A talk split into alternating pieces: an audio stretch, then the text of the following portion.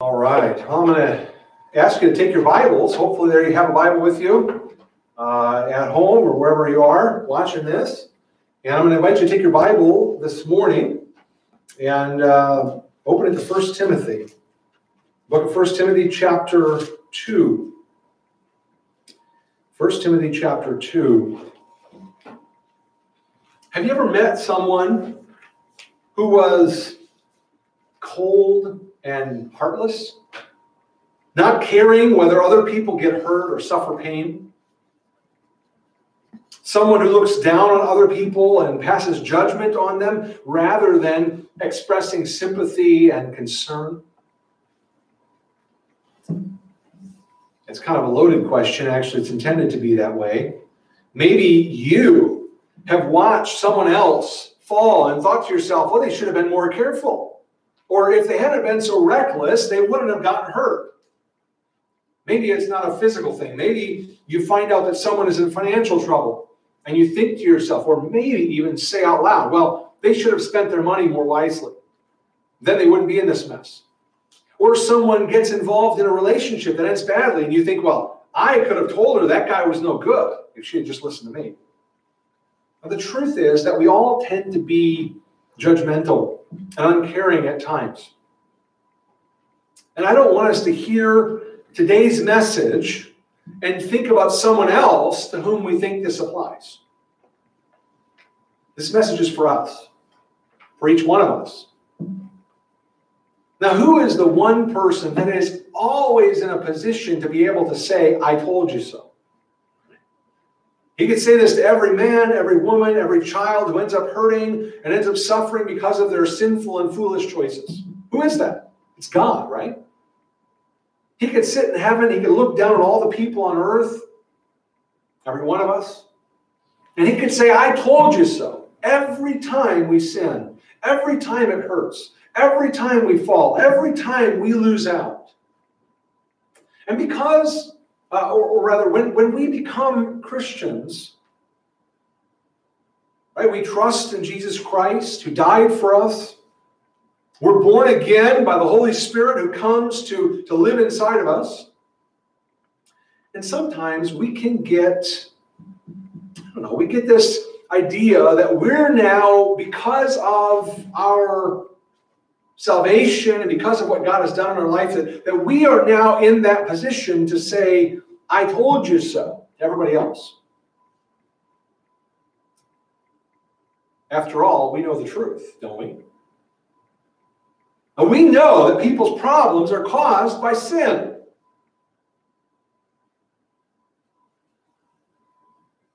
We know that if they would just live God's way, things would be better for them, right? I mean, if kids would listen to their parents and obey them, they would be safer and happier. If young people would wait until they're married to have sex, they would be healthier. They would enjoy a better relationship with their future spouse. If men and women would have babies together in marriage rather than out of wedlock, society would be stronger. There'd be less poverty, there'd be less crime, less drug abuse, and, and all sorts of other things. And we know how to fix things, don't we? If people would just listen to us, then this country this world would be a lot better off. And there's some truth to that. But there's a dangerous lie there as well. And you and I know, I think, that Christians can be some of the most judgmental people because we have heard and known and believed the truth, and we can begin to think that somehow that puts us in that position to say, I told you so. And I think what was going on in the church at Ephesus when Paul sent Timothy there uh, is is, is, is a part of this. I'm getting a little bit ahead of myself with that. I don't want to go too far there. But I think it's important for us to keep this in mind. What I want you to remember this morning is that God does not, He, he is in a position where He could. He could say, I told you so, every time, and He would be right. But He doesn't do that. He doesn't look at us and think, Boy, if they just listen to me, boy, they're just not very smart. Or, you know, I, I, I keep trying to tell them and they don't listen. And, and he doesn't he doesn't look at us with that kind of irritation or that kind of judgmental attitude that we often show. He's not cold-hearted. He's not uncaring. Instead, he's merciful and he's gracious.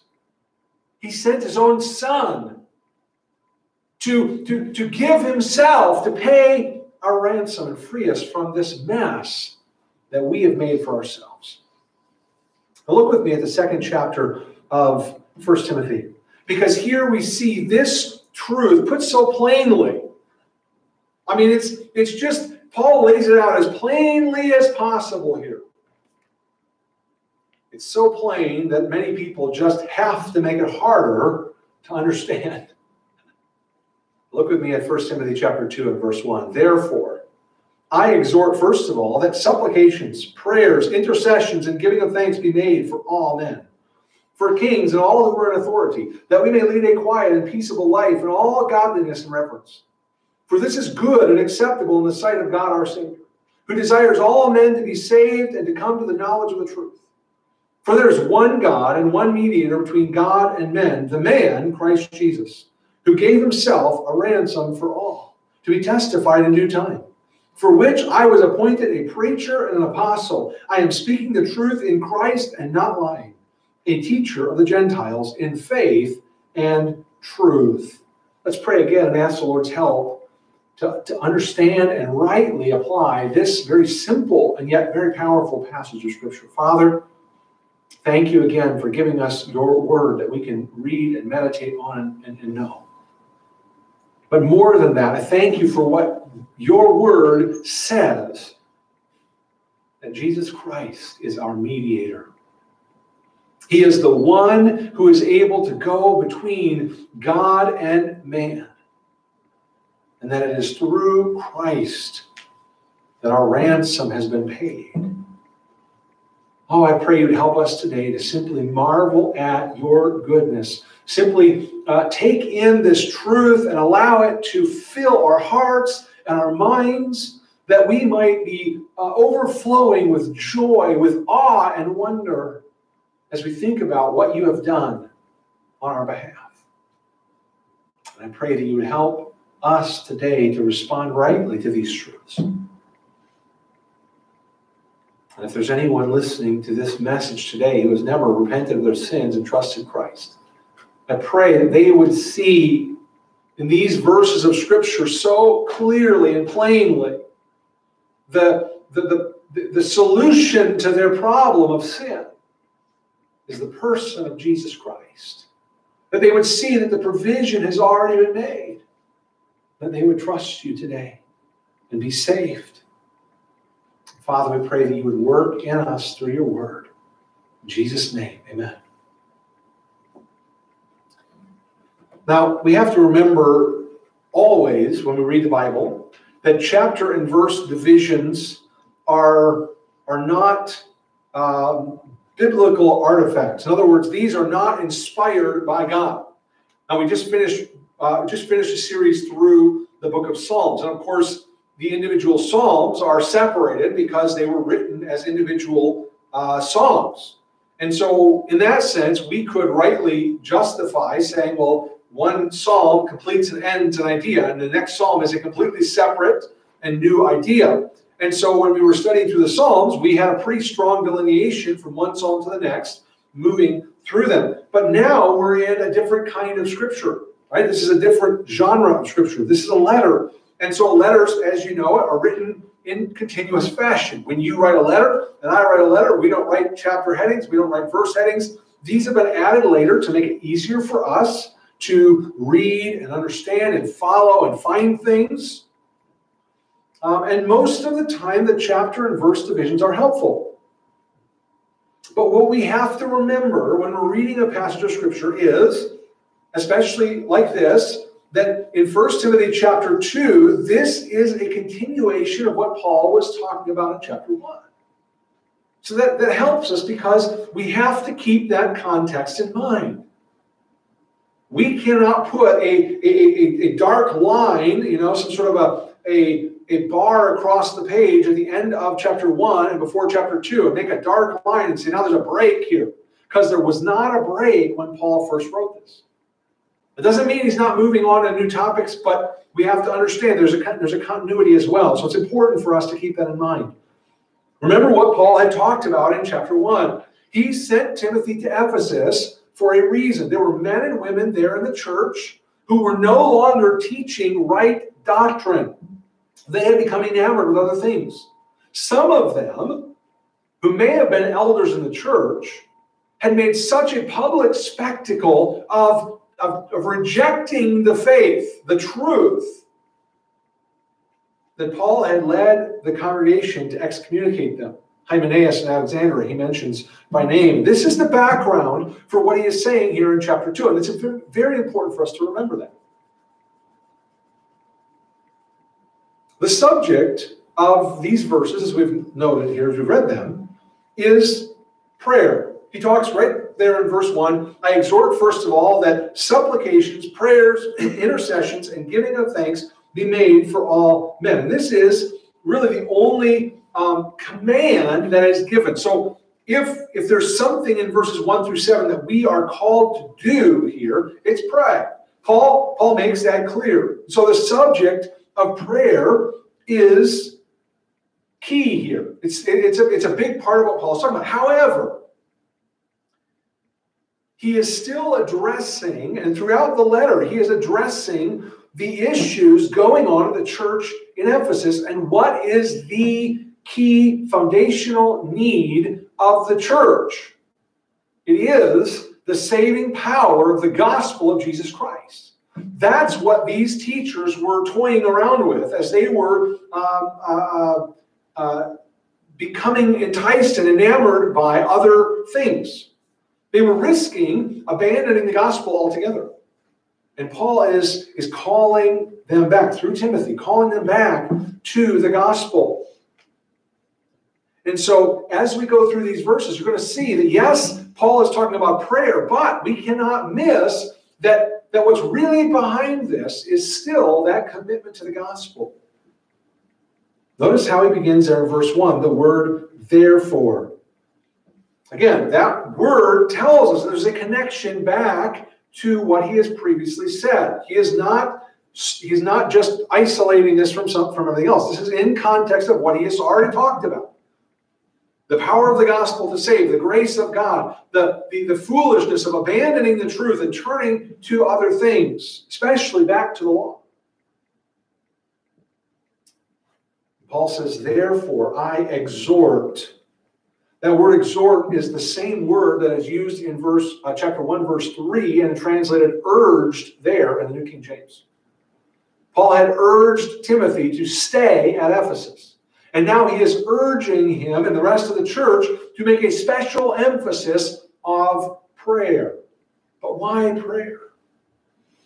I mean, that's really the important question when it comes to interpreting this passage. Many people, when they read this, they'll take chapter one as Paul's introduction, and then chapter two is where he gets down to business. Chapters two and three, especially explaining how the church should be run and talking about this as if this is some sort of instruction manual. Paul kind of he he, he gives a maybe a, a cover page, you know, of a personal introduction to Timothy, and then after that, this is kind of boilerplate teaching. This is the basic stuff about the church, and Paul is just laying out um, what the church should be about. But again, we need to remember this is a specific letter written to a specific pastor for a specific church undergoing specific challenges. And so we've got to see these instructions in light of that. Paul says here that the church needs to pray. But his main focus, his underlying foundational focus, is still on the gospel, the good news of salvation in Jesus Christ, the power of the grace of God that Paul had experienced on the road to Damascus. And so, while we can look at these verses and make some applications about the practice of prayer, that's not the primary point. The main point here of these verses seems to be that prayer in the church is to support the preaching of the gospel. prayer in the church and, and prayer in the life of the Christian is intended to support the preaching of the gospel. Now, Paul is saying that we need to make prayer a priority. So that's one application here. Yes, prayer should be a priority in the church. Prayer should be a priority for you and for me as Christians. This should be something that we make a, a, a, a high, high up on the list of, of to do in our life. But Paul is saying more than that. That's what I want to see here. What he says is interesting. He says that prayer should be made. Notice the last two word or three words of verse one for men. It's not just prayer in general that we should be concerned about. Prayer that is offered up for all men is what Paul is concerned about here. But again, why should prayer be and prayer for all men be a priority in the church? Why must we pray for all men? These this question is really the key here to the rest of the chapter or the rest of this passage. Why is it that we should be praying for all men? Well, Paul, I think, gives three reasons in verses 2 through 7. And the first, or verse 1, the first is this Paul says that we pray for the good of the church and of the world. We pray for the good of the church and the world. And when I say for here, I'm referring to the purpose of prayer, not the content of our prayer. I'm not saying that, that here's what should be on our prayer list pray for the good of the church, pray for the good of the world. It's not what I'm talking about. Paul says in verse 1 that we need to offer up prayers for all men. And notice what he uses. He uses four different words for prayer supplications, prayers, intercessions, and thanksgivings. And these, especially the first three of them, are essentially synonyms. And so we can't make too much of a distinction between them here. I don't think there's a lot of benefit there. Paul is simply emphasizing the importance of prayer to be made. And then in verse 2, he gives an example of what he means by all men. So prayer is to be offered up for all men. Then it says specifically for kings and anyone who is in authority, people who are in positions of government power. Now, it would seem to be pretty obvious when he says kings and those in authority that that's not inclusive. When he says all men, it means more than that, but it certainly doesn't mean less. Even politicians need prayer. I'm going to slightly adapt a line from Homer Kent. Who would pray for politicians if the church did not? Who indeed would pray for politicians if the church does not? These people have quite of an influence in our lives, don't they? That seems to be what Paul is saying in the second half of verse 2. In fact, most people interpret this that way. He says that we may lead a quiet and peaceable life in all godliness and reverence. One way to look at this verse is to say that all Christians want is to be left alone. All we, so we pray for those who are in authority that they would just leave us alone and let us do our Christian thing uh, without, without uh, opposition. But remember what we said about the context of Paul's letter to Timothy here. There is a good bit of, of, of, of conflict, of dissension in the church. We, we know that because in chapter 1, Paul says, verse 4, when you give heed to fables and endless genealogies, they cause disputes rather than godly edification. He says in verse 6 that they these people have turned aside to idle talk. So there is there is a lot of idle conversation and there's a lot of uh, disputes and arguments that are taking place. There's conflict in the church. Unruly members of the congregation are arguing about pointless things and stirring up a lot of trouble. I don't think what Paul's worried about here is primarily government officials leaving the church alone.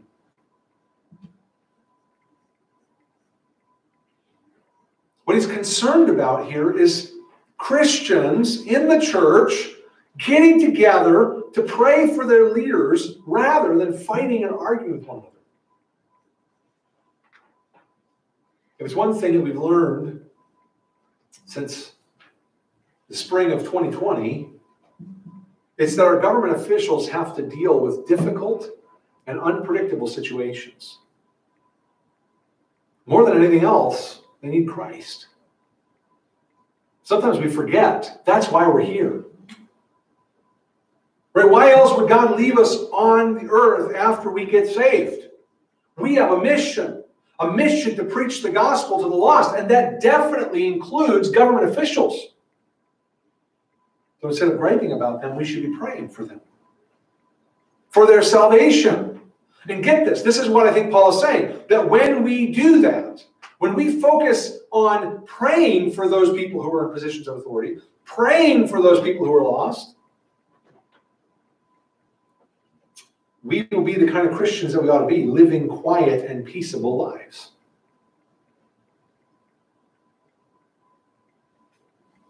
See, it runs contrary to the gospel. For, for those of us who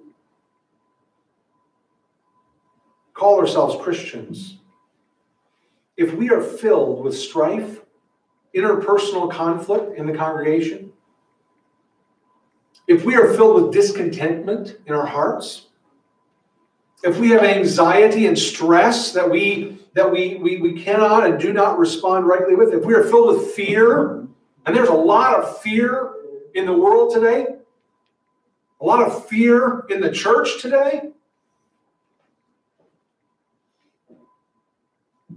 As Christians, we ought to be at peace within ourselves. We ought to be at peace with one another. And to the best of our ability, we ought to be at peace with our unsaved neighbors. Our lives ought to be characterized by godliness and reverence, not by selfishness or rude behavior or disrespect. And I think that's what Paul is dealing with here. He recognizes that in the church at Ephesus, there were, were, were, were a lot of people who were focused on themselves.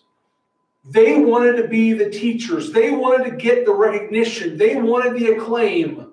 They wanted people to look at them as the, the, the as being informed and understanding and intellectual. They wanted to have the attention. And as a result of that, they forgot the mission completely. Instead of preaching the gospel, they were arguing over the law. Instead of praying for the unsaved, especially their leaders, they were fighting with one another. And whatever gospel witness they had was lost. What is Paul doing? He is urging Timothy and the Ephesian leaders to return to a concern for the lost. And how do they do that? It's by praying for them. By praying for them. Have we lost our concern for the lost? Have we abandoned our mission as a church?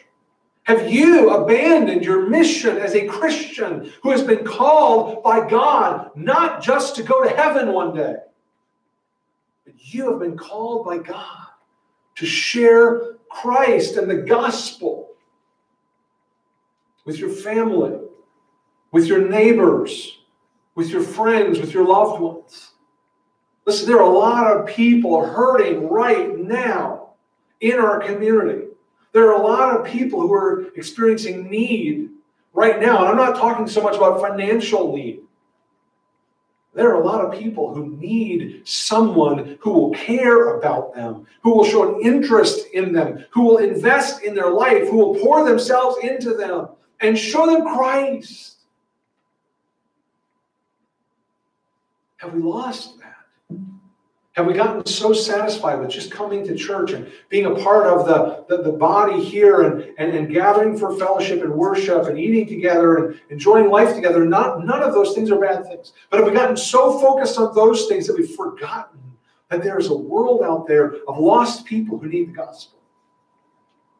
You say, Pastor, how do we get that back? How do we get a fire back? How do we get a fervency back to preach the gospel? How do we get that, that, that, that, that overpowering concern that will move us out of our, our comfort zone and into the world to talk to someone about Christ, to give us that boldness?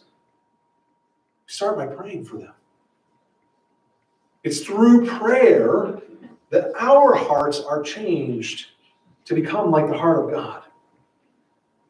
This is precisely what Paul talks about in verses 3 and 4. He talks about the heart of God.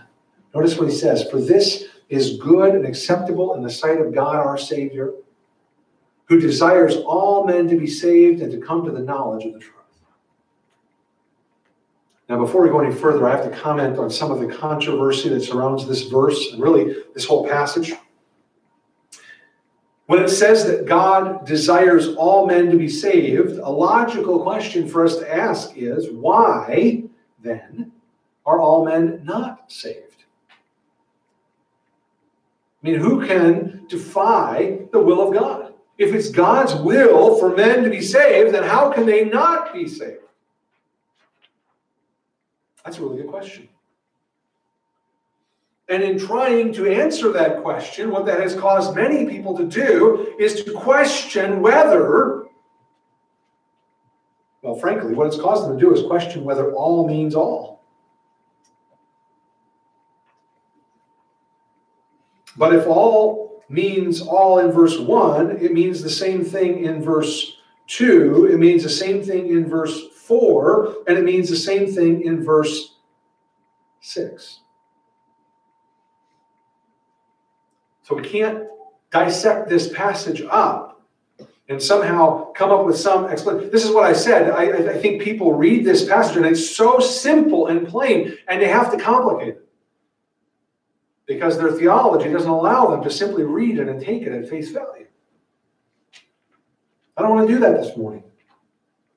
If we come at this verse, verses 3 and 4, and we ask that question, well, Paul, why aren't all men saved? We're missing the point of what he is saying here because Paul is not offering us a systematic study of the doctrine of salvation. That's how many people approach the Bible, as if the Bible is a systematic theology textbook. And we read a passage and it has to answer these questions for us.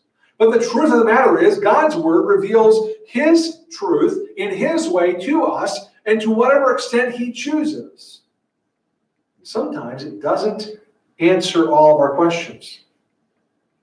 People read this passage in 1 Timothy 2 as if Paul is giving a systematic study of the theology of salvation, complete with a review of the five points of Calvinism and an emphasis on the L or the I or whatever you want to call it here. We have to learn to focus on what Paul is actually saying and be content to limit ourselves to what he actually says not what we wish he would have said. To that end, remember that Paul is urging Timothy and the Ephesians to pray for all men. Verse 1. Very clear there. Is anyone excluded from our duty to pray for them? Could we say, well, we can pray for most people, but there are some people for whom we should not or have no responsibility to pray. And I would say that is clearly misreading what Paul is saying. There's no way that we could find room for that in verse 1 and 2 to say we can find an exception here, some category of people, some people somewhere for whom we do not have to pray. No. We are to pray for all men, even the most grievous sinners in the world. And who are they? Greedy politicians and ruthless emperors. Even they need to be prayed for by God's people. We should pray. But why should we pray for all men without exception? The first reason, as I said, is because it is for the good of the church and the world. Right? We pray because it, it, it restores us to our mission it's for the good of the church. But secondly, we pray for the pleasure and approval of God. We pray for the pleasure and approval of God. Again, this is not the content of our prayer. Not saying when you pray that we should ask God to make us pleasing to Him. Not that we shouldn't do that. That's not what Paul is saying here. We pray for the purpose of God's pleasure and approval. Paul says it very plainly here.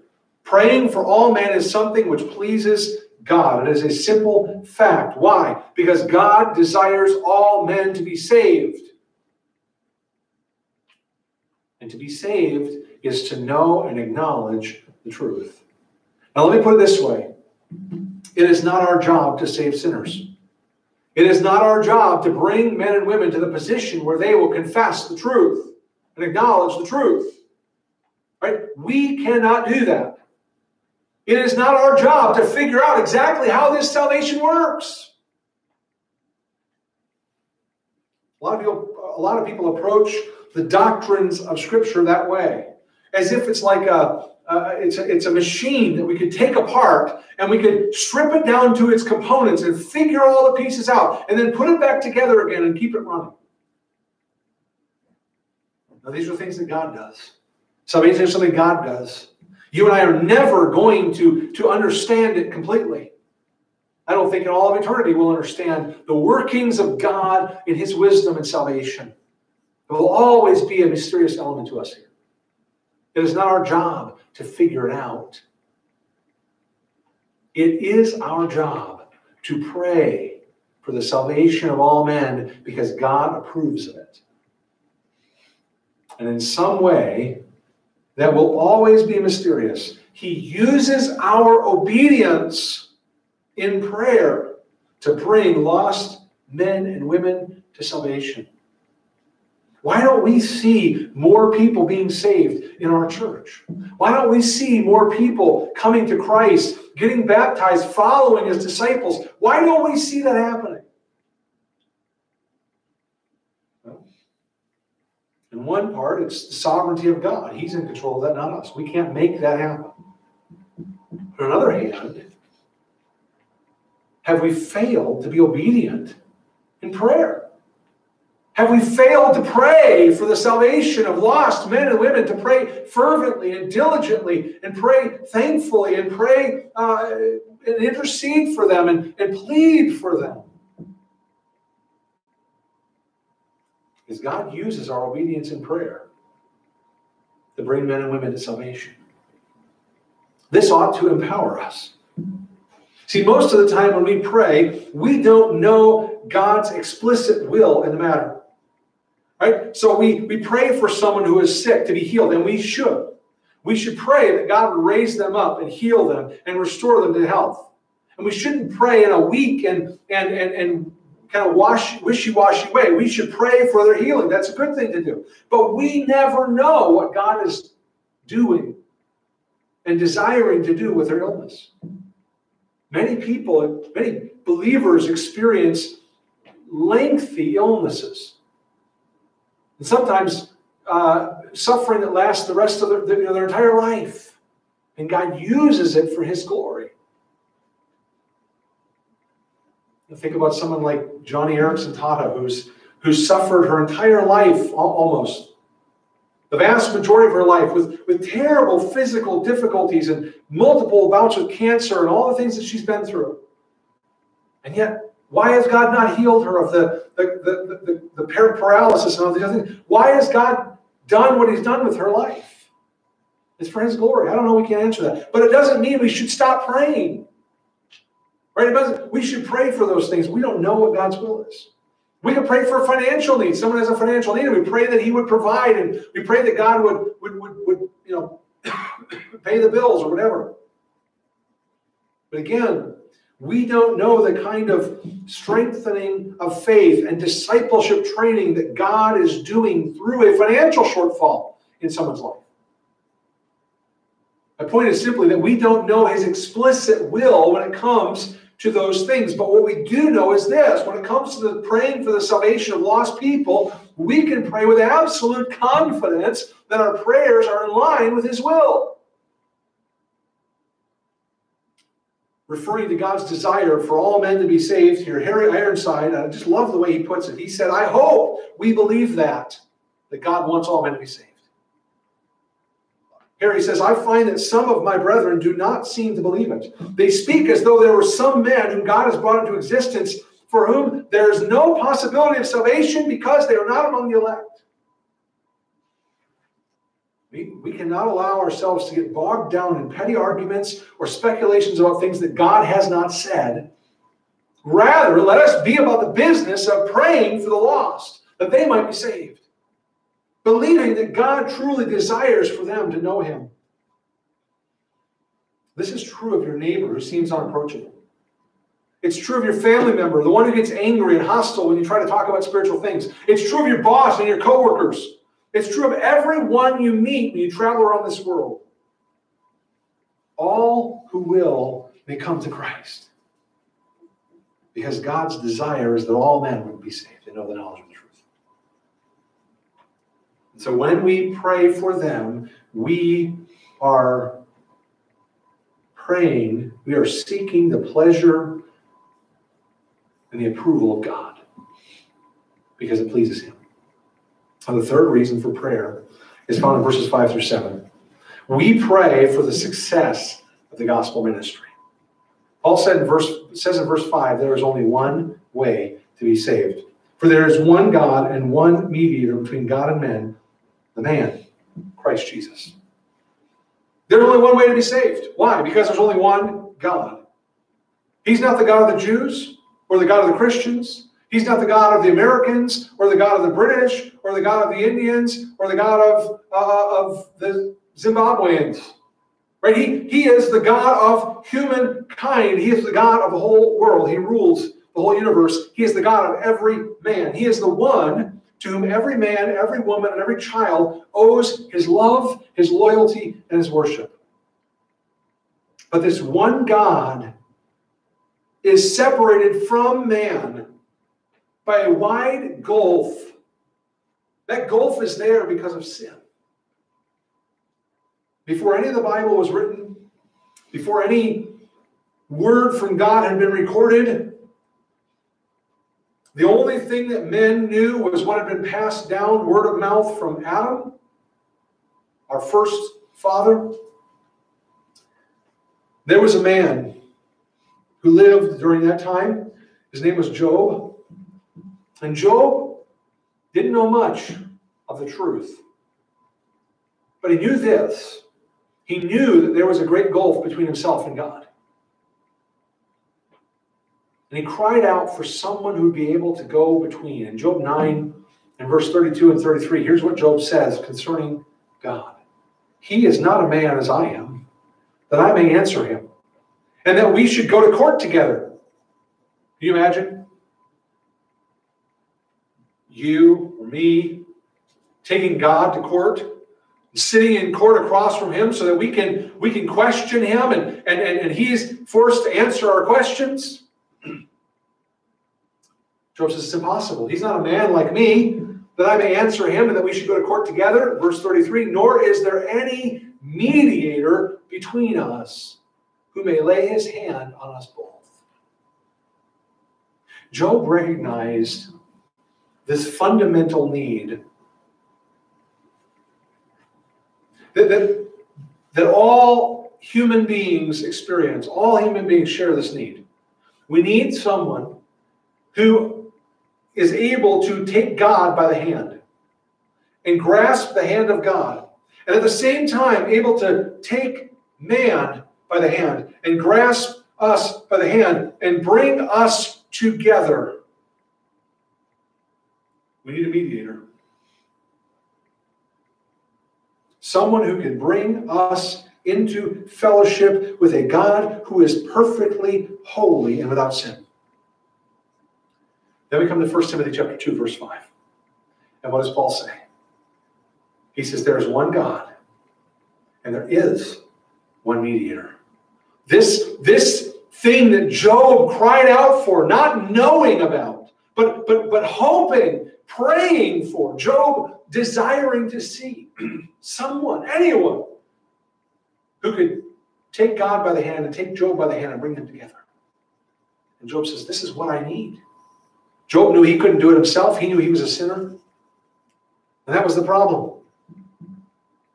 Paul says very plainly a mediator has come and has bridged that chasm between us and God It is the mediator, Christ Jesus.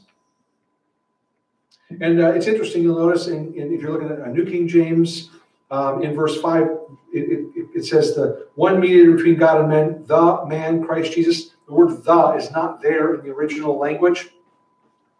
There's no article. And so what it means essentially is a man. It's emphasizing Christ's humanity here. Not that he was a particular person, but that he was a man. It had to be a man. Now, why did it have to be a man who could take God by the hand and take Job by the hand and bring them together? Why did it have to be a man? This is so good. Because of verse 6 Jesus Christ, who gave himself a ransom for all. What did Jesus do? Jesus, who is the eternal Son of God, co equal with the Father, God of very God. He came down to earth. He took on human flesh. He did not give up anything. He added to himself human flesh. So that he was no less God than he had always been for all of eternity. And yet, he was fully man at the same time. You say, well, that's hard to understand. I know, I agree. The Bible says exactly what happened. The Son of God came down to earth and he, he became a man. And so here he was, fully man, human. So Paul says he was a man. The mediator is a man, a unique man, the Son of God. And he offered himself up as a ransom for all. What is a ransom? Ransom means to pay for it, to pay the penalty of sin. And how did he do that? By his death on the cross. Paul here is referring to the death of Christ. Christ died for all. He paid, gave himself a ransom for all. Same word that Paul has used throughout this passage. All men for whom we are to pray is the same all men God desires to be saved. And lo and behold, Christ died as a ransom for all. What is the significance of this? No one is to be excluded from our prayers. No one is to be excluded from the preaching of the gospel. As J.N.D. Kelly put it, since Christ died for all men without any kind of favoritism, that makes it obligatory to pray for them all without distinction. Right? It is absolutely wrong for us as Christians to refuse to pray or to neglect to pray for some people if we deem them unworthy of the gospel. We don't get to pick and choose who to pray for any more than we get to pick and choose who gets saved. God is the one who has acted to bring salvation down to man through Jesus Christ. And we who have received this gift of grace are not in any position to limit who else may receive it. This is why I said we don't get to look down on someone else and say, I told you so. We who have received the gift are then to freely distribute it to all as we pray for all men. This is what Paul comes to in verse 7, in the last verse of this passage. He says that it was for the testimony of Christ, the gospel, that he was appointed a preacher, an apostle, a teacher of the Gentiles. What does this say about what was happening there at the church in Ephesus? Well, I think that this church, there were some who felt the gospel should only be preached to Jews. Paul's commission, though, was to take the gospel to the Gentiles. Paul, by his very commission on the road to Damascus, his very call from God, had received the call to go outside of the Jewish nation to preach the gospel to all men. And so Paul's own ministry is a renunciation of this view that says only those who are worthy should hear the gospel. Only those who are, are good or righteous or upstanding people can be saved. This is where the problem of going back to the law comes in. because those teachers in Ephesus were trying to apply the law. Be good enough and you can be saved. Be a righteous person and you can be saved. And Paul says, no, no, no, no. We don't get to limit the gospel to those we consider righteous, to those we judge to be good enough or worthy enough. Paul says, we pray for all men and we preach to all men. If the gospel is to be preached for all, right? Think about this. God desires all men to be saved. Christ came and gave himself a ransom for all. The gospel is to be preached to all men. Then how can we refuse to pray for all men? This is what drives our prayer in this passage. This is all, this right understanding of the gospel is what drives us to pray. Because God has chosen that through the prayers of his people, the gospel would be powerful to draw sinners to himself so they might believe and be saved by his grace. So, what are we waiting for? What's keeping you today from praying obediently?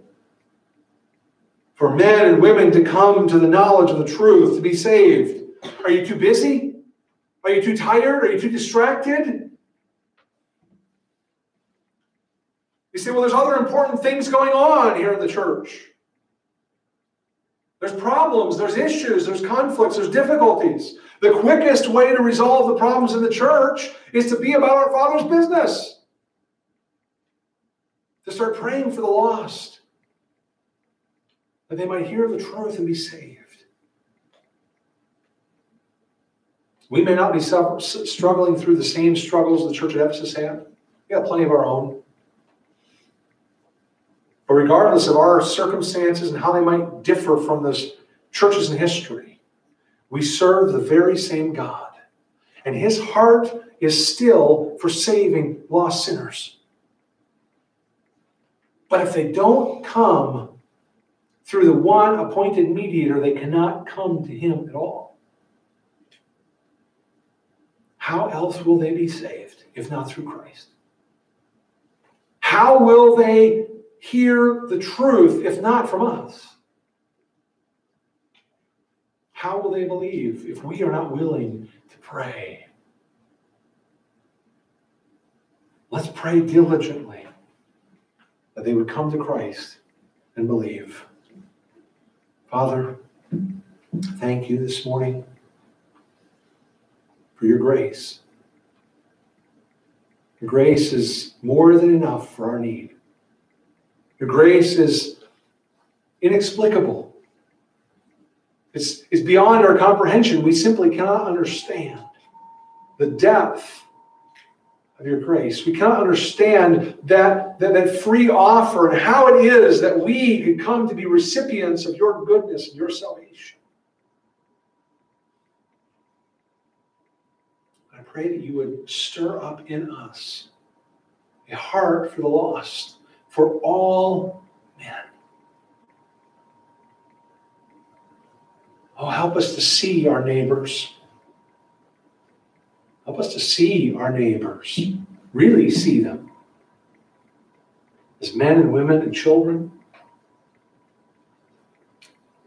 who are living in rebellion against you whose lives are dominated by the power of sin, who need more than anything else that saving grace to come pouring into their heart, overwhelming them, transforming them, making them trophies of grace. And Father, teach us to be obedient in prayer for all men as we reflect your heart desire for all to be saved. Use us today.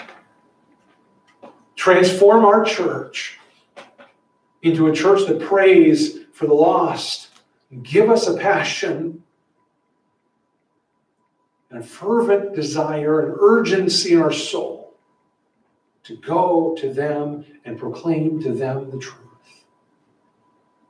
We pray that you use us as your instruments and glorify yourself through us. In Jesus' name, amen.